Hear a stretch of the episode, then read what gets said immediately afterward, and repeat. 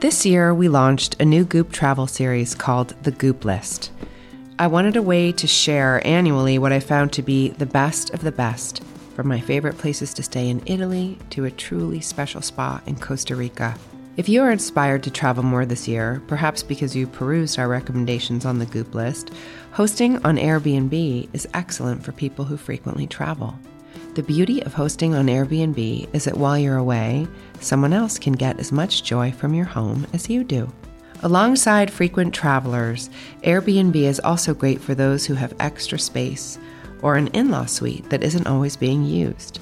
If you've stayed at an Airbnb before, you know the unique experience it offers. Now you can share that same experience with others while earning some extra income.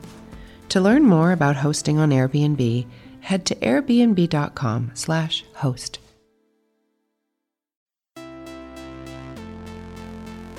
When you are pioneering anything or introducing new ideas to the culture, you get criticized. You do? Yeah. Did you hear about that? I didn't find the one. I found someone I respected and we made it the one. In a sort of longing kind of view of love, people understand each other as if by magic. Nothing in itself is addictive on the one hand. On the other hand, everything could be addictive if there's an emptiness in that person that needs to be filled. I now know that nobody changes until they change their energy. And when you change your energy, you change your life. I'm Gwyneth Paltrow. This is the Goop Podcast, bringing together thought leaders, culture changers, creatives, founders and CEOs, scientists, doctors, healers, and seekers, here to start conversations. Because simply asking questions and listening has the power to change the way we see the world. Here we go. My guest today is Edwina von Gal. Edwina is an incredible landscape designer based in East Hampton, New York. She is also the founder of the Perfect Earth Project, a nonprofit organization dedicated to raising the consciousness around toxin free lawns and landscapes. We had a fascinating conversation about the environmental impact of our landscape designs and what we can do to take care of the ecosystems that we often overlook in our own backyard. Edwina explains that the best garden is one that is given permission to grow and age gracefully, which I find is a beautiful metaphor for life. Let's get to my chat with Edwina. So, will you take me back to your love of horticulture and plants and, and how it started? Was it a hobby that you then started to parlay into something more serious? Well, I think it started when I was born in a way because my grandmother was very into gardening and she had a, a big garden. And then my mom was president of the local garden club and my dad grew vegetables and I did time in the garden. You know, that was just expected of you then.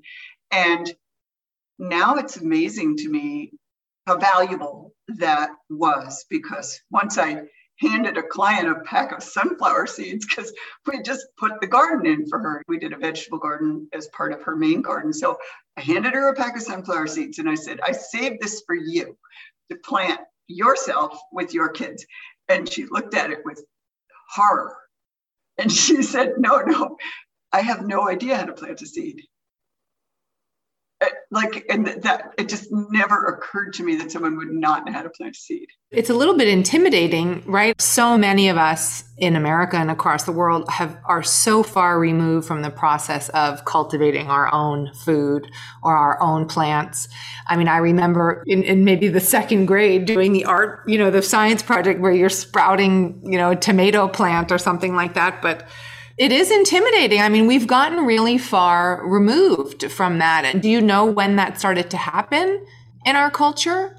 Sort of incrementally, but I think that it probably started post Second World War as people's lives became more consumed by things other than home. But then it came back to home because people are consumed by their homes, but it's not quite the same way and yeah and, and so it became more and more about about product i think over time and that's really what replaced the garden and as fewer and fewer people did their own gardening so just like kids don't do chores anymore it's all tied together with that. People have become increasingly distant. And I think part of it too is the tools that we have been given that are increasingly sophisticated so that both the mechanical and chemical tools at our disposal to do these jobs for us, they distance us as well.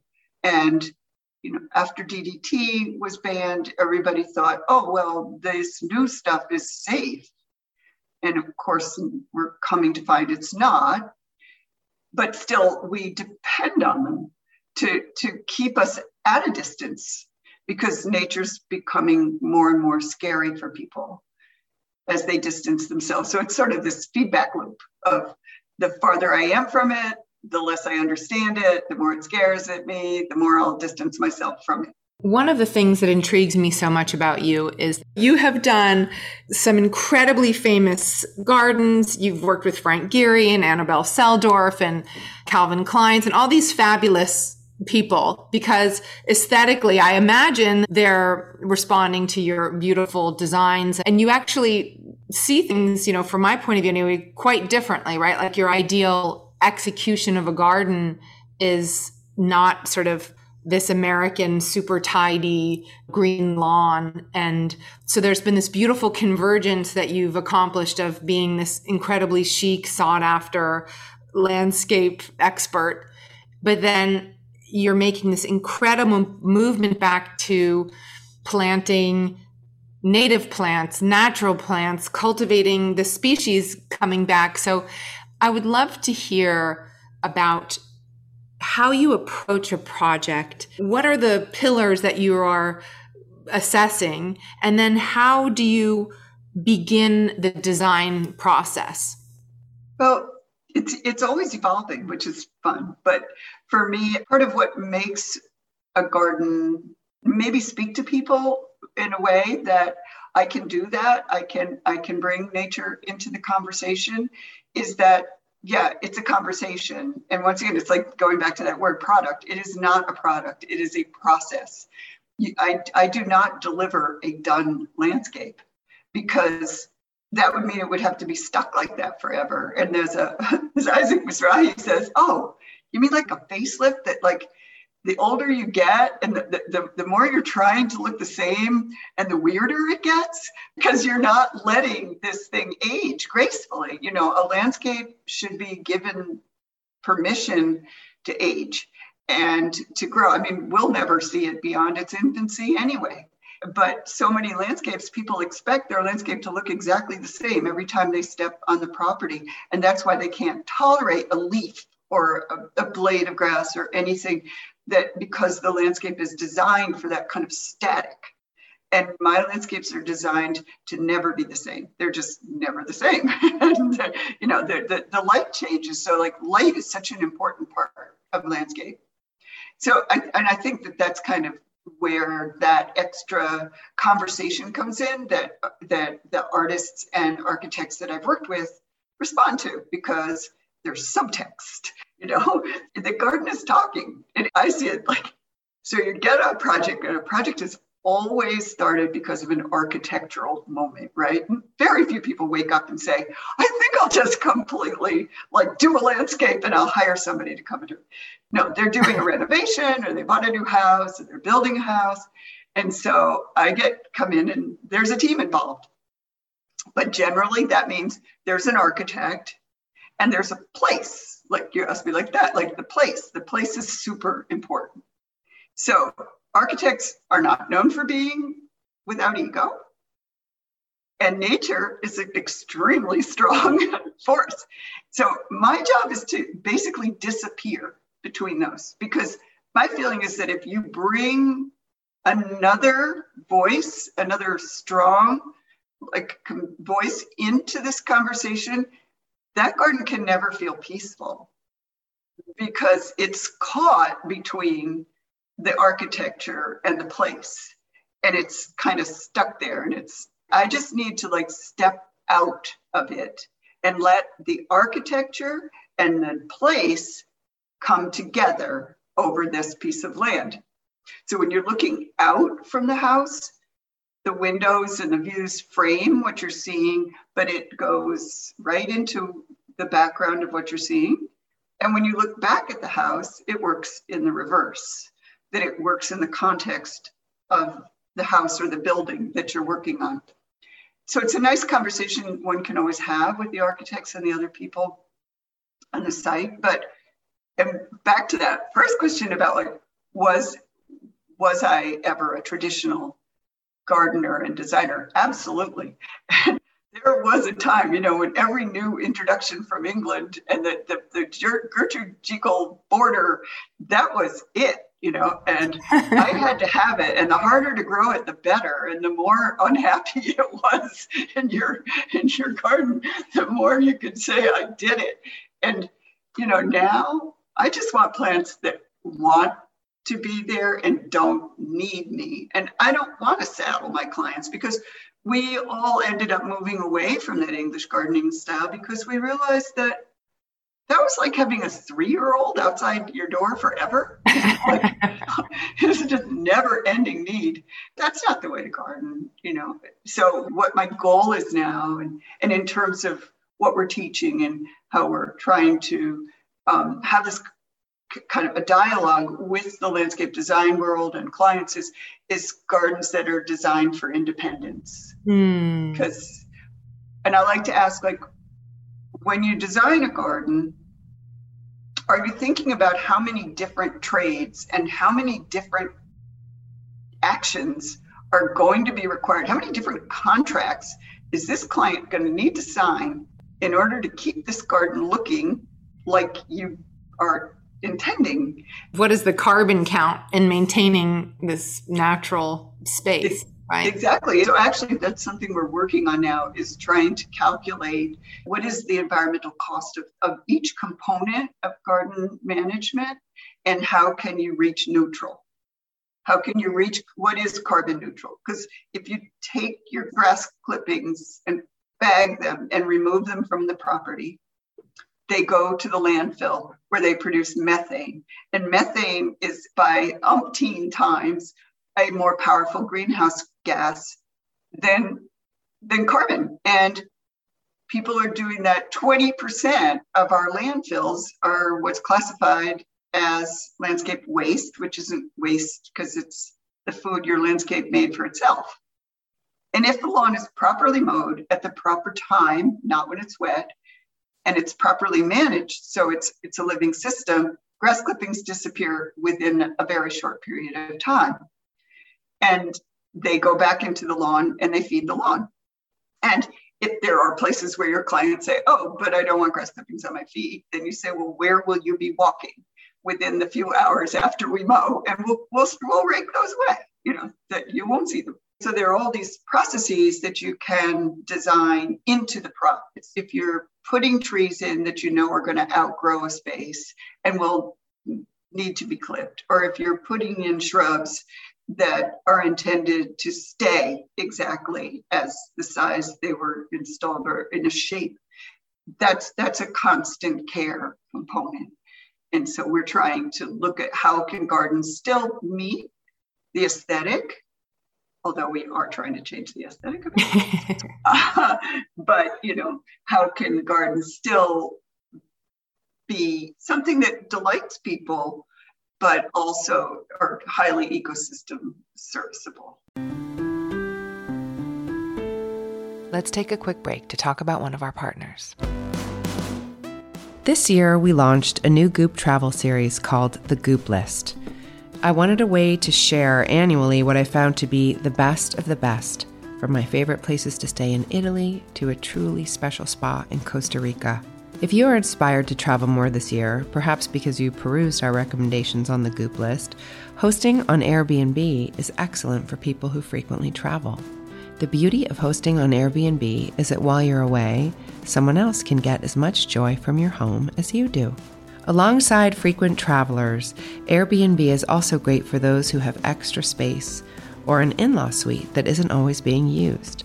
If you've stayed at an Airbnb before, you know the unique experience it offers. Now you can share that same experience with others while earning some extra income. To learn more about hosting on Airbnb, head to airbnb.com/host. Okay, let's get back to the conversation. So, what are we supposed to do with these lawns then? Do we need to change the paradigm of what a backyard looks like? Give me kind of the basics. What are the Edwina rules? Okay, so in terms of lawn, I, I am not anti lawn at all. Like, where are you going to play? But it's how much lawn and what are you putting on it? Because you do not want to be playing on a lawn that's toxic and you, you don't have to. You can have just a wonderful place-based lawn if you're working with someone who knows how to do it and they and they do it right. Are most lawns toxic? So take a regular American lawn. Like in your mind, how should we be caring for the lawn? Should we be planting wild grasses? What is the most optimal way to treat a lawn? Well, there are lots of options. And, but first of all, we just say, how much lawn do you actually use? Like, think about the amount of your lawn that you actually play on and walk on and use. And that's the size of your lawn. So it's more like area rug as opposed to wall to wall. You want to look into yourself and say, well, what, what am I, why do I have this much lawn? And, and oftentimes you know, this is like self-examination. Lawn, lawn is therapy. You know, am I doing this to impress people? Because I can, you know, and, and so forth. And then the other thing is like, and so that it's the size of the lawn and what's going on it. So are you putting chemicals on your lawn because you saw a dandelion there? That's a cycle of dependency because if you kill dandelions, it opens up space for more weed seeds to come in. So the, the, the goal is that you have a minimum amount of lawn, that you mow it high. We say mow to four, cut to three inches. Taller lawn is like a more relaxed hairstyle. If you're wearing a buzz cut, your head's going to get scorched. Yeah. You know, and that's what happens to your soil. Ah, okay. Because when you cut grass really short, that's when it stands up just perfectly straight up like that. You know, so that's your buzz cut look. Like it's standing straight up. And that started really after after the Second World War, when the military thing was the, the military saved us, you know, from being lost to the enemy. And everything military was felt good, felt safe, protected. So everybody went for things that were very regimented and very uniform. And it was the same time that all those chemicals became available because many of them were war surplus. But letting it grow longer, it gets a little floppier it's more like casual today. Like everything else has gone that direction. I'm not sure why lawns can't. Agree. And and because it's that, first of all, you have more leaf surface, which means more photosynthetic surface, which means more energy going into the roots. All right. So it's healthier. It also protects the crown. Each leaf, each grass is a little plant. You know, there's thousands and thousands of little plants out there. And if, if their crown is exposed to the sun or exposed more, a longer blade protects it. It's like a little, you know, it also shades the soil so it doesn't dry out as quickly. And it also protects it from weed seeds coming in. So if you have a lot of weeds in your lawn, it means not so much that the weeds are bad, it means your lawn isn't as, as healthy as it could be. And the more you stress your lawn by cutting it short and opening it to sun and reducing leaf surface, the more likely it will be to succumb to not only weed infestation, but fungus and bacterial diseases. And then when you add to that the way people water, which is the third component, mm-hmm. uh, when you leave your grass clippings, and mow high and water properly, which means water seldom and water deep. Most people, if they have an irrigation system, the irrigation person comes in the spring, turns it on, sets it for every other day, 20 minutes a day, every each, and leaves. And that's the same for the entire time it's on. And there's nothing else that's the same during that time. You know, there's sun, there's shade, there's heat, there's rain. And none of that is taken into account. And and basically what it does is it it wets the top of the soil but it doesn't get down deep. And so what's happening is that top section the, the crowns never dry out. So and that's what people think is good. Like like oh my grass will be thirsty but compare it instead to spending your entire summer in wet socks your feet are going to be nasty. The grass needs to dry out. But what happens is that frequent short term watering but all the water's like in this much of the soil. So the roots never go down here because that part gets dry. So then you have short roots. And so if you do stop watering, yeah, your grass dries out because it only has what, you know, it's only this much to draw on. So basically, you don't water unless you absolutely have to which means generally in the Northeast, not starting until like mid June, late June, when it gets really hot. And unless you have a really, really dry season, you probably shouldn't need to water more than once a week. And when you water, you water really deep. So, what does that mean? How long do you turn the sprinklers on? Well, that depends, of course, on your soil and your slopes and your everything, but generally about an hour. And if you have a big slope in the grass and it's all running off, then you might want to split it into two two days or two moments, like a half an hour, let it soak in, and then do another half hour. And my favorite tool is, is, is my is my moisture gauge, and it's I have this thing that's like little box on a long probe, and you stick it in the ground, and it tells you wet or dry. It does make sense when you think about, especially I'm just thinking about where you are where we have a house out, out on Long Island, you think about these massive summer storms that roll through and it rains and rains and rains and then it's dry for weeks at a time and that's in nature that's how nature waters everything right it's not 20 minutes a day every day i mean that's probably true for somewhere like hawaii right where there it rains for 20 mm-hmm. minutes a day but completely different set of plants and vegetation yes. Yes, you put your finger on it. That's exactly what we say to people think like nature, right. replicate nature as an ideal. So, nature doesn't tend to deliver the right amount of water once a week. So, that's that. So, that's where you come in. Yeah. Mm-hmm. Because grass is not really a natural system. It's generally somewhat of a, you know, a monoculture and you are stressing it with mowing. And so other people say, well, I don't I don't water at all, that's an option, but it will stress your lawn. And when you stress it, it will take a while to recover. So I do recommend that judicious watering is necessary to have a lawn you love. So for those of us trying to imagine, okay, we use a, as much lawn as an area rug, then what's if there's more lawn left, what what happens there? One more thing about lawns. Okay. You got to learn to love clover. I do love clover. Yeah, my grandson said, "Oh, hey, look, the word love is in the middle of the word clover." Oh. he's right. He's right. Yeah, just because clover is nitrogen fixing and it has a wonderful symbiotic relationship with turf grasses, and so and it's very heat tolerant, and turf grasses are, are naturally not. So it, it makes your lawn look greener that's what you're supposed to have, right? A mix. Yeah. It's not only these just these shoots of lawn grass, right? We're supposed to yes. have a mix.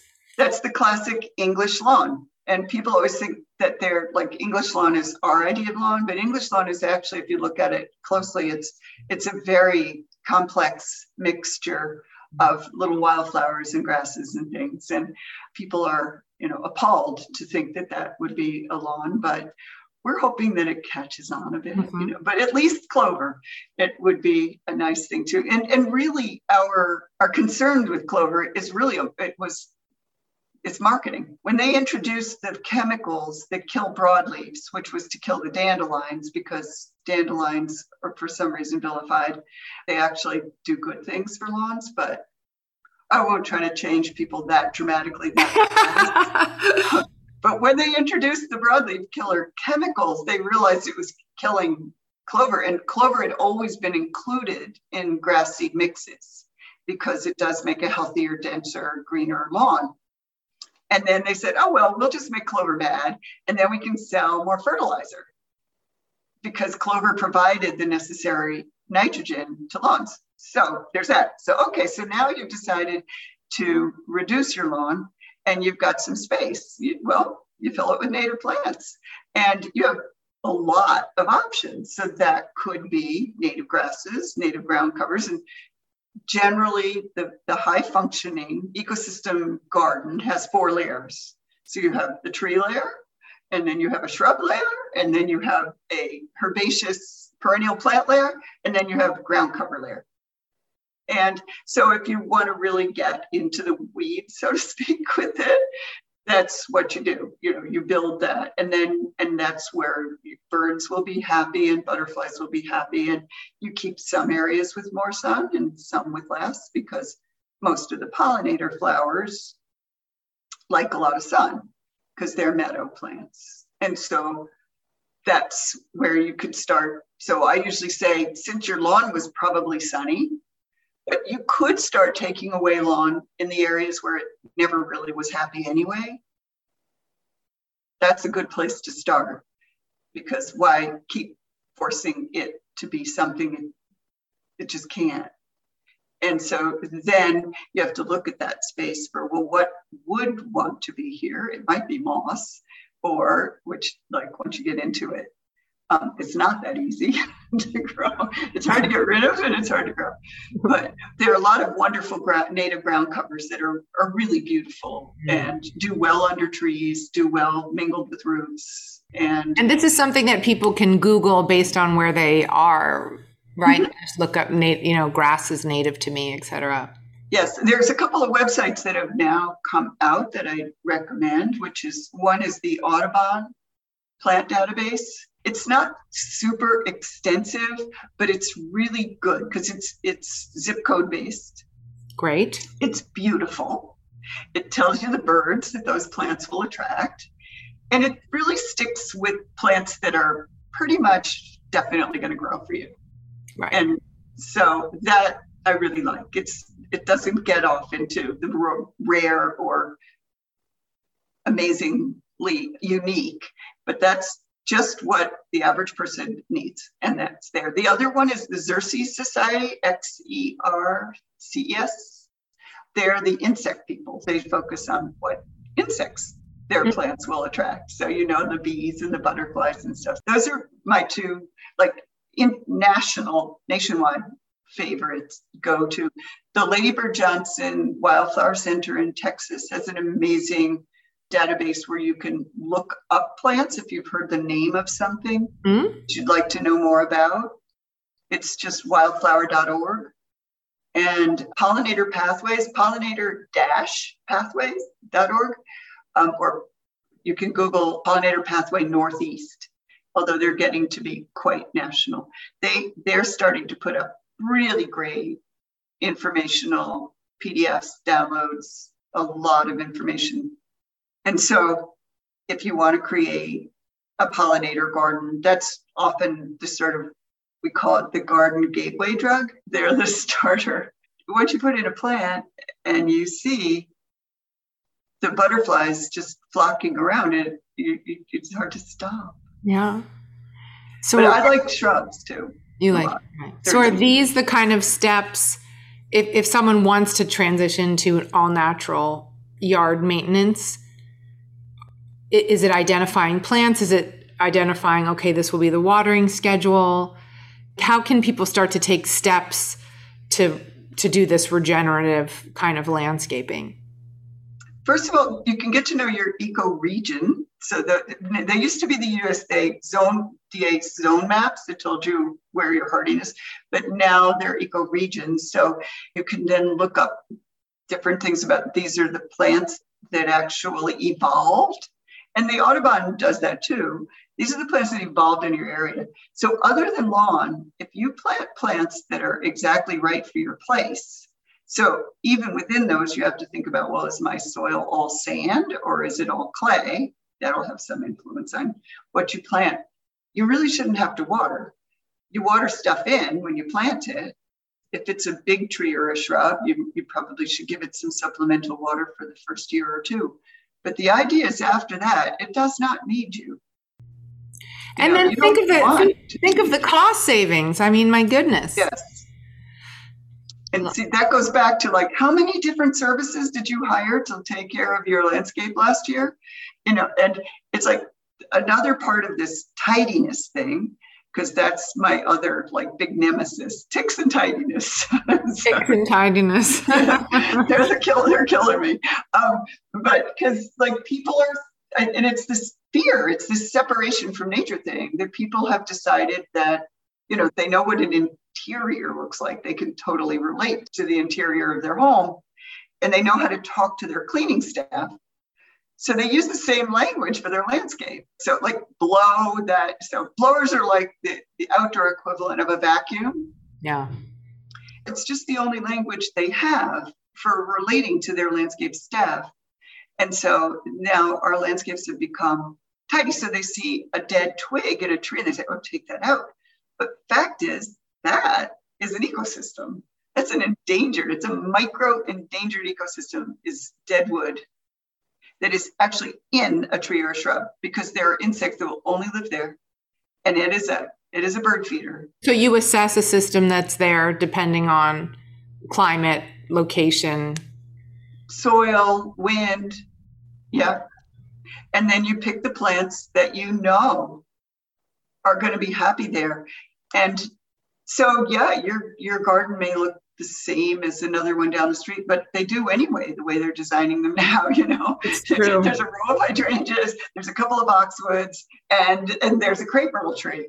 And so wouldn't it be nicer if they were all the same, but instead they were some, you know, native viburnums that are covered with berries that the birds really love. And the plants that are native, they've evolved together. So they actually in this amazing magic of nature, they deliver fruits that have the right amount of fat and sugar content balanced for the time of year that the birds need them. Amazing. Yeah. So going into the winter, the berries have more fat content, the ones that ripen then, because the birds need it to get through the winter. But in the spring, they tend to be more sugar, and because they're they're doing a lot of flying mm. and, and feeding and that's where all the caterpillars are out.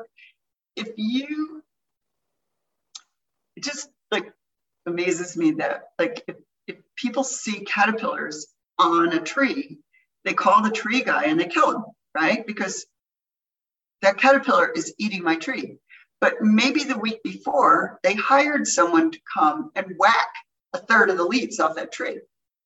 So, like, wait a minute. you can't give those leaves to the caterpillar to raise enough little uh, chickadee babies to keep a stable chickadee population on your property. That chickadee needs maybe 20,000 caterpillars in a season. And so, and you're not going to share a few leaves with them. I mean, you weren't going to eat those leaves, you know. So why not? Like, but great news people are now getting it because they, they're planting milkweed. And when they see a monarch caterpillar on a milkweed, everybody feels like they've really done it. So I'm just suggesting that they could extend that generosity to a large population of caterpillars, much oh. broader. We're inclusive of all caterpillars. Exactly. So this is a a good segue for me to ask you about your two thirds for the birds campaign, which you were telling me about when I saw you last. It is a good segue. Thank you. because you told me that the North American bird population has been declining dramatically. What is two thirds for the birds, and uh, and then what are your goals for it? Two thirds for the birds is about the bird decline, or it was inspired by the bird decline. Some news came out in 2019 2017 about the fact that North America has lost a third of its bird population in the since the 70s. So that amounts to about 3 billion birds. And that's in overall populations. And the interesting thing about it is that actually it's not like the fragile bird populations or the, the rare and odd ones, it's the common everyday birds. And the, the two major drivers of the decline were determined to be loss of habitat and use of pesticides. And so, where is that happening? That's happening where we live because we're taking over the places where our familiar common birds live and we're depriving them of habitat so it's it's a pretty direct and we're we're we're, removing so our, our landscapes have become food deserts basically. Because not only are they cleaned and cleared and clipped they're largely planted with plants that are sold as the ones that nothing will eat. So what does that tell you? And also and then on top of that they get sprayed a lot with pesticides. So there's still birds out there but there are far fewer. And there's a there's a whole psychological process that we we reset our our standards so to speak on a regular basis so we think we're seeing the same amount of birds that we used to see but actually we're not that's where the research comes in handy. So at the same time, I was reading this devastating news about the bird crash. Doug Tallamy, who is a incredible crusader for bird insect populations, he's an entomologist and is and wrote this seminal book on backyard habitat.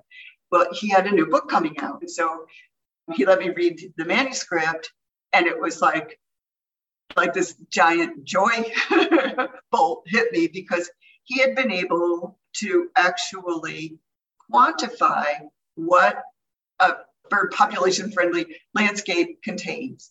And that was 70% native plants and wow. no pesticides. So then I could stop just being so vague and saying, well, native plants are good, you ought to have some, to being quite specific and setting goals for people. Yeah. So 70% is good, but I thought, well, it's sort of two thirds, and two thirds rhymes with birds. So that's even better. So if you have two thirds native plants in your yard and you do not use pesticides, then you're contributing to the positive and you're aiding the return of the bird population. Mm. Less than that, unfortunately, you're contributing to the decline. And so that's to me a very big decision that everybody should be aware of. And I'm really raising the, the, the, initial challenge to those of us who are professionals that we would never even dream of designing another landscape that didn't meet that pretty simple criteria. Like, how could you know that you were actually contributing to the loss of biodiversity? Because birds are really as eh, they're the indicator species. It's not just the birds, it's everything. So we started, I started two thirds for the birds, and it's 234birds.org, and it's a website, and it's a movement. It's completely non commercial. There is no donate button anywhere, there are no petitions to sign. Um, it's really from your heart.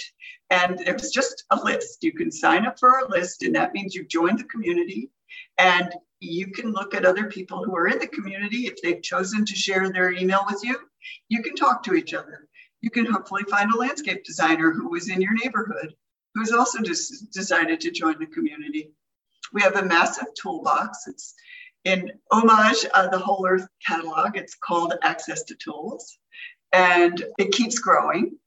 And basically, it's as simple as that that we hope that people will contact each other in their communities and that they'll keep signing up so they can find each other and share resources. And they're always welcome to write to us if they have questions about it. But all of those websites and databases and everything, they're in the toolbox. Mm. That is so fantastic. And I think it just it takes a little bit of a I don't know, a loosening of a paradigm around what your lawn is supposed to look like. And also swallowing the pill that planting plants that aren't native and then spraying them are actually really bad for the earth. And I don't think we think about that in that way, you know? I, I mean, of course, if we're spraying weed killers, we know that's not great, but you know, we just think, oh, hydrangeas are beautiful and all my neighbors have them. I don't know if that's native to Long Island or not. Yeah, it, it's going to require a new kind of perception. Mm-hmm. I think of it as people say it looks, they can say it looks messy. I don't think it's messy at all. Nature is not really messy. Nature is highly complex. And the more you begin to read that complexity, the more you learn about it, I like to ask people if it's possible, don't kill anything if you don't know its name. Mm. And so that changes everything. That includes weeds, because if you create a space that is intended to be a haven for the native species, but you then weed them out because you didn't recognize that maybe a rare and endangered something happened to seed in and you didn't know what it was and you just ripped that. I mean, I'm sure I've done it, but it's an interesting new way. Rebecca McMackin at the who runs the horticulture at the Brooklyn Bridge Park, she's really pioneered this concept with her staff and it's it's it's wonderfully inspirational and i'm hoping that all of the landscapers that i work with and that everybody works with we can start to train them in recognizing both the insects and the plants that they're working with do you feel like it's trending in that direction do you think people are becoming more aware and it's trending more positively you know so like political trends and other trends. Uh, some of us are going one way and others are going the other way. Uh-huh. so, and I'd like to think though that those who want to come in this direction, the, the, the pro nature direction, there's more and more enthusiasm and more commitment and more buy-in and a whole lot more available to, to help them do it. And that's what I'm doing through the Perfect Earth Project and Two Thirds for the Birds, is giving people the the tools they need to really make it and find it's it's joyful. You know, that's the other thing. It's really it really makes you feel good. You are doing an absolutely undeniable positive environmental act and it doesn't cost you anything and it's in your own backyard. What it takes more of is you, like paying attention, but it's actually not more because you're not pruning and clipping and fertilizing and and spraying and doing all that other stuff. You're you're just engaging. You're getting to know what it is. You're looking at the complexity and you're seeing the order in it. Mm.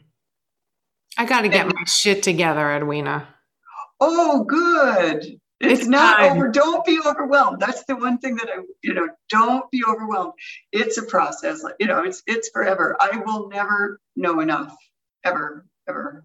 It's long. You know, it's but it's it's just that the smallest things reap big rewards. Is there anything that is really dissonant to you in a garden? What are the things that really make you cringe? I guess it's that whole thing of everything held in place, like a garden that I can see has nowhere to grow. You know, it, it's it's all clipped and it's all shaped, and you know that it the only way that that garden it, it just it has no future without mm. suppression it has to be suppressed. And the trouble is as it grows as the wood gets denser let's say on a shrub the cuts you're making are deeper deeper. Every cut is a wound. Mm. When you prune that's a wound. So if you're really cutting all around you're you're doing really multiple multiple wounds. The cuts are getting deeper and deeper and deeper as that plant matures. And when i see those kind of cuts when bad pruning just really hurts me because you talk to the plants don't you edwina or the plants talk, talk, to you they talk to me yeah no no they don't want to hear from me. but they have a lot to tell. I have a lot to hear from them. Yeah. They do. And just how do they talk? How do they talk to you? I never thought before, you know, I always thought, no, you know. But then so many people have said to me through the years, well, how did you know that? And I, I have no answer. I don't know how I know it. And oh, amazing. It, it's just, but there, we all have different things like that that we you know, because it's not like I hear voices, you know, it's not, it's, it's just like I'm inclined, you know, I'm just inclined to feel it, like to sense it, to, to, to, to, and it's a lot of years of observation, a lot, a lot of time. Yeah. It's so beautiful. Yeah. It's almost like poetry watching you stand in a garden and oh thank you and gardens are like to me, it's like they're like my they're a party and i because i know them all you know i'm there with my friends and we're and so whenever i go to a new place and i don't know the plants i i got to learn them because like it's like then i'm at this party and i don't know anybody there and i feel so sorry for people whose gardens are is they're strangers to them you know they they they're in this thing and no wonder they're afraid of them no wonder they're they they fear letting them out of control because they they don't know anything about them. Mm. And so it, as long as it never changes, they figure it's okay. Are you at your happiest when you're in nature in that way? When I go someplace, I get out of the city as fast as I can. Thank you for tuning into my conversation with Edwina von Gal. To learn more about her work, visit her websites at perfectearthproject.org and 234birds.org. That's the number 234birds.org. Thanks for tuning in. This has been a presentation of Cadence 13 Studios. I hope you'll listen, follow, rate, and review all of our episodes, which are available for free on Apple Podcasts, Spotify, Audacy, or wherever you get your podcasts.